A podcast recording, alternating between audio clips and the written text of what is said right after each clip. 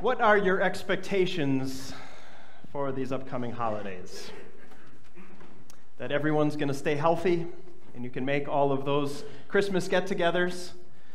That the weather's going to cooperate with travel plans you might have? That you're going to get everything on your Christmas list? We have expectations that we set, right, for events, holidays, get togethers. And very often, if we're honest with ourselves, we set our expectations too high, right? And, and we're often let down, right? Because right, someone event, evident, you know, gets sick and, and you can't make a party, right? The weather messes with your plans. Uh, you don't get everything on that list, right? We set our expectations too high and we're left discouraged, let down, disappointed. And we don't just do it at the holidays, we do it in every area of our life, don't we? Setting expectations high for people around us our spouse, our kids, our parents, our boss, our fellow employees, our friends, right? And then they don't meet those expectations that we set up, and we feel discouraged and disappointed and let down when our expectations are sometimes off, not fair, set too high. Maybe John the Baptist's expectations were a little off too. We heard about the beginning of John's ministry last week in our sermon.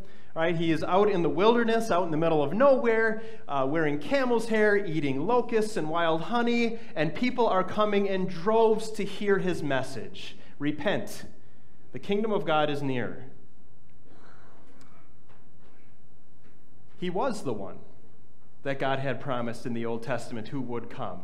Who was that one who would come and make straight paths, who would prepare the way for the Lord to come. And that's what he did. He carried out his ministry. He did those really hard things, preached those really difficult things for people to hear. And people were just coming in, in droves to hear him and repent and confess their sins and be baptized. This is the same John who later on saw Jesus and said, Look, that's the Lamb of God who came to take away the sins of the world. This is the same John who, a little after that, would have the blessed privilege of baptizing Jesus. And to hear the voice of the Father from heaven, this is my Son whom I love, and to see that Spirit descending like a dove upon him. And even after all these things, that John knows that he is the fulfillment of those Old Testament scriptures, to be the forerunner of the Messiah, to, to know that Jesus is that Messiah, the, the Lamb of God, to be able to baptize him still, yet at a later point in his life, John the Baptist is obviously going through a very difficult time, and he asks the question Is this really the one? Is this really the guy we've been waiting for? John's ministry was not an easy one. Think about what he had to go through and what he had to put up with. A, a, lot more than a lot of other people would for Jesus. He is living out in the middle of nowhere, right? Wearing camel's hair, eating wild honey and locusts for his diet every day, day after day, for years. Preaching a difficult message that, that the religious leaders hated him for. Right? He had to preach that hey, the axe is at the root of the tree. Any tree that doesn't produce good fruit is going to get cut down. Uh, that the, the, Messiah coming after me, I'm not worthy to carry his sandals, and, and he's going to come and he's going to clear the threshing floor. You like chaff, it's going to be burnt up with unquenchable fire, and that's you, Pharisees and Sadducees. Right? A difficult message, a difficult life that John endured for Jesus. And so, when things weren't turning out the way he thought they should, when his expectations weren't being met, he began to question. Because Jesus came on the scene and began his ministry after his baptism by John, and he heard reports about what Jesus was teaching and preaching, and it didn't seem to match up with what John was teaching and preaching. Because what he was hearing was Jesus was talking about forgiveness and compassion and he's doing all these things to help people. John's expectations of what this Messiah was coming to do maybe weren't met. Where was the fire? Where's the axe? Where's the retribution for, for all those who are mistreating John and rejecting his message? At one point in his ministry, uh, John uh, called out King Herod because King Herod had taken the wife of his brother. And, and John is just carrying out his role. He's, he's being faithful to what he was called to do to be the forerunner of the Messiah, to preach repentance, yes, even to the king. But where was Jesus? After he was thrown in prison, after Herod had him thrown in prison to keep him quiet, where was Jesus? He didn't come to visit him. Right? He's the forerunner of the Messiah, and the Messiah doesn't even come to see him. And here's reports about all these miracles happening, all these people that Jesus is helping, but he's not helping John. He's sitting in prison. Even after John sends his disciples to go talk to Jesus and let him know, hey, do you know John's in prison? he's, he's suffering right now. He's, he's going through this really hard time. Jesus doesn't go. Instead, he sends back the message just tell him what you see. Tell him all the people that are being helped. Tell him all the good that I am doing, seemingly for everyone except John. So there's not a big question, is there, on why John comes to this conclusion from our gospel lesson, right? He says there at the, at, in verse 3, he sends this message Are you the one who is to come? Or should we expect someone else? Because at least at this point, John's expectations of the Messiah are, are not being met. Right? All of the things that he has undergone, all the things that he has given up for Jesus to, to be that forerunner, to preach this difficult message. And here's this Jesus who's preaching seemingly a different message, who's not coming to help him in his time of need. And he starts to ask the questions Is this really the one? Is this really the Messiah? Or is there someone else to come yet? Have you ever been there before? Where Jesus wasn't meeting your expectations? When you questioned his ways or who he is because he wasn't doing what you think he should have been doing? Times in your life when you thought that God should have done something differently, or, or, or at least from your point of view, done something to help you? While you were imprisoned in your fears or your worries or your anxiety or, or just the troubles of this life? That Jesus wasn't only not there, but it seemed like he didn't care? Right? When, when, when you're, you have that friend that you've been so good to and so helpful to, and, and you find out they were just using you, and they stab you in the back and don't care about you at all?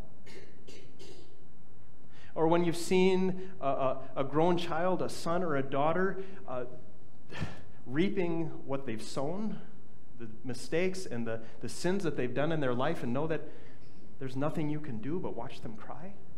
You can't fix it?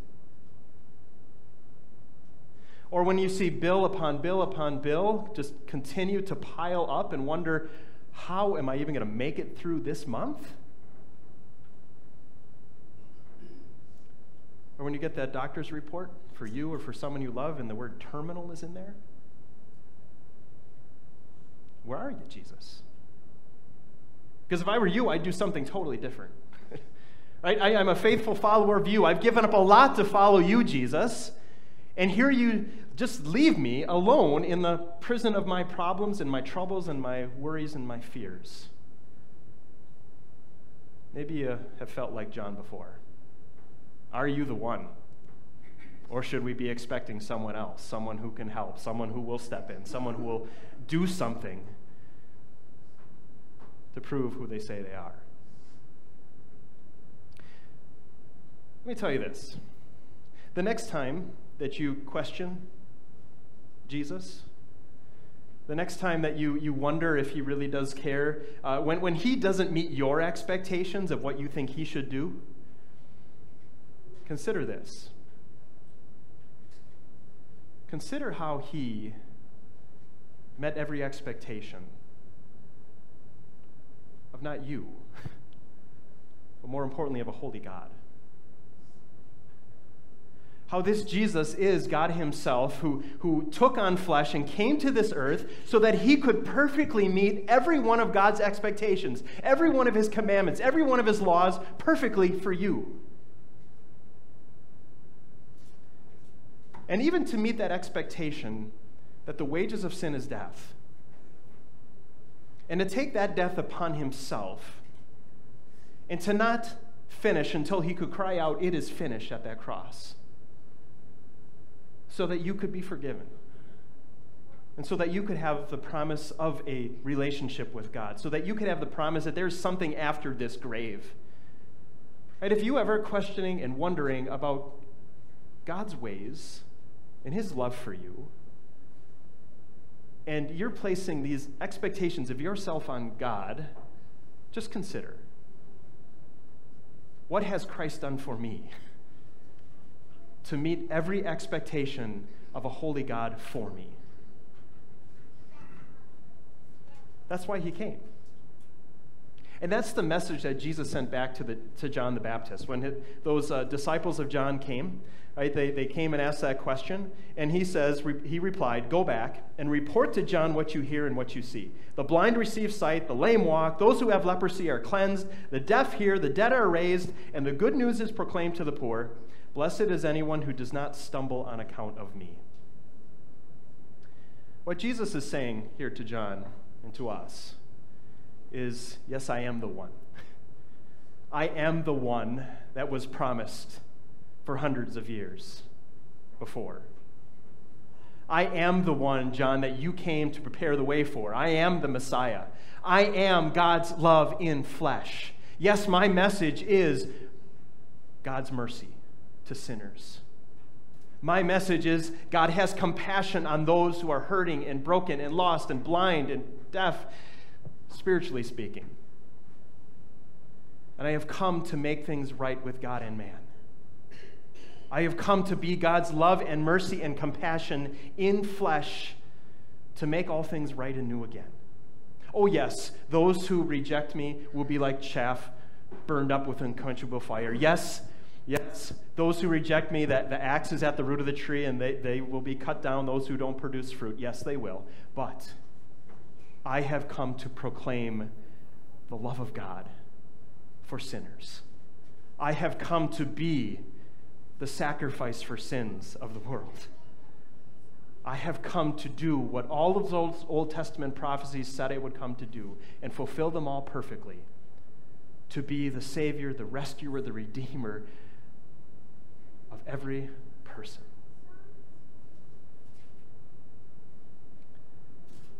And then Jesus even points to John in his message. He says this after his disciples leave, he speaks to the crowd. He says, What did you go out in the wilderness to see? A reed swayed by the wind? If not, what did you go out to see? A man dressed in fine clothes? No. Those who wear fine clothes, they're in king's palaces. Then what did you go out to see? A prophet? Yes, I tell you, and more than a prophet. This is the one, John, about whom it is written in the Old Testament, I will send my messenger ahead of you who will prepare your way before you. Truly I tell you, among those born of women, there has not risen anyone greater than John the Baptist. Yet whoever is least of the kingdom of heaven is greater than he. You know, John was not what you would expect either, right? A guy out in the wilderness wearing camel hair, right? Preaching this message. And Jesus says, there's no one who's been born greater of women than John the Baptist. Someone you wouldn't expect, but someone who came to prepare the way for the Messiah. There's no one greater except except for the one who is least in the kingdom. And you know who that is? It's not you. it's the one who made himself least. It's this Messiah. It is Jesus who came to lower himself to be the servant of sinful human beings like you and me, who came willing to be a servant to suffer, to die for you, so that you might have the kingdom of heaven. He is not what you would expect, is he? He's so much greater. So much greater than we could ever imagine. this Jesus who came to meet every expectation of God for us. This Jesus who came to fulfill every promise that God makes to us so that we might have hope. And as you go through life, as you consider all the difficulties, all the troubles, all the, all the suffering that you have to go through, it helps put it in perspective, doesn't it? Right? Being a follower of Jesus doesn't necessarily make life easier. it doesn't make your problems all go away. In, in fact, Jesus says, when you're my disciple, you're going to have more trouble, usually. But what being a follower of Jesus does, and knowing who he is, helps put everything else in perspective. It, it gives you an eternal perspective on everything you go through in this life. And He gives you patience to be able to bear whatever you will go through in this life. Be it a terminal diagnosis, or a heap of bills, or a friend who stabs you in the back, or, or, or a wayward son or daughter whose problems you can't fix. As you, as you look at these troubles and problems of life, you see the eternal perspective of a God who loves you from eternity into eternity, of a God who keeps every promise, of the promise that He is with you always through all of those things. Because if He can make the deaf hear and the blind see, and He can make the mute be able to speak, and even raise the dead. Oh, and by the way, satisfy the wrath of God so that you never have to experience hell, and be raised to life so that you can have the promise of life forever you can have no doubt that He will meet every other one of your needs in this life, too. Yes, He is not what you would expect. No doubt about it. Uh, just think about the way He came that first Christmas. Not what you would expect, right? Uh, think about how His plan of salvation worked, right? That God would become man to, to live and to suffer and to die for us. It's not what you would expect. Think about how he comes to us today in words, in water, in, in bread, in wine. Not what you would expect. But thank God for that. I don't want a God who you can expect. our God is beyond us. Our, our God is more amazing than we could ever imagine. And, and He's not what you would expect, but, but He's exactly what you need. And even more faithful loving, forgiving, whose ways are always perfect. Whether you get to see it with your eyes or not, He is. Believe it, dear Christian. This is your Savior, the one who is with you in this life, the one who promises you life after this one, the one who came to do all things perfectly for you, so that you can be assured of His grace and His mercy.